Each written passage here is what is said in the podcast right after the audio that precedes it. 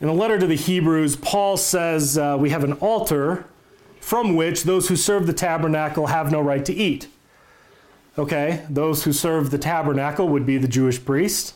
So, of course, the Jews who denied Christ's blood as sufficient would not be permitted to eat from our altar. What altar? We have altars? Jesus sacrificed himself once and for all. We don't need any more altars, right? That's an Old Testament thing.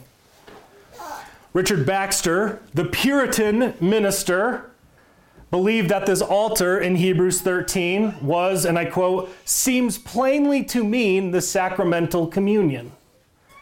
He says the naming of the table and altar as related to the representative sacrifice is no more improper than the other. And this shouldn't surprise us. The prophets foretold that God would make priests and Levites out of the Gentiles. And well, what do priests and Levites do? They lead worship in some sacrificial sense. Why would the prophets use this language of priests and Levites coming from the Gentiles if Christian worship wasn't in some sense sacrificial? Jeremiah, Malachi, and Isaiah all anticipate Gentile, uh, a Gentile priesthood. For example, Isaiah 66 21 says this I will also take some of them for priests and Levites, says the Lord. This is speaking of the new creation, the New Testament, the new covenant. Those whom God has taken for priests and Levites, they don't re sacrifice Christ at the altar.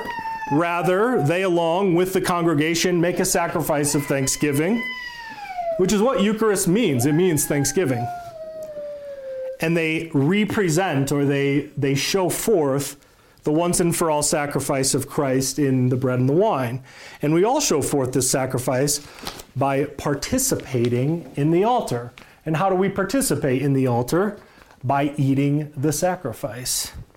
St. Paul asks, Do not those who eat the sacrifices participate in the altar? So, in its fullest sense, we too are offering ourselves. St. Augustine calls it uh, the total Christ, offering ourselves before the Father uh, in this meal through Christ's perfect and once and for all sacrifice. It's a, it's a display of uh, uh Christ's death and us united to Christ in front of the Father so that he may accept our worship. And consider this. This seems strange, but consider this. In the apocalypse, John says that Jesus is the lamb who was slain before the foundations of the world. And he sees a lamb as if it were slain. In the throne room of God, he sees a lamb as if it were slain. Revelation 13 and 5. Why is John seeing an image of a slain lamb? Isn't Christ resurrected? Isn't he ruling and reigning? Yes, he is resurrected. Yes, he is ruling and reigning. And yet, there is some sense in which Christ's sacrifice is one, transtemporal. It appears to transcend time in some sense. And then we see it after the resurrection. John, in the worship of heaven, there's an image of a slain lamb in the throne room of God, who is Christ. And here is now our image of the slain lamb.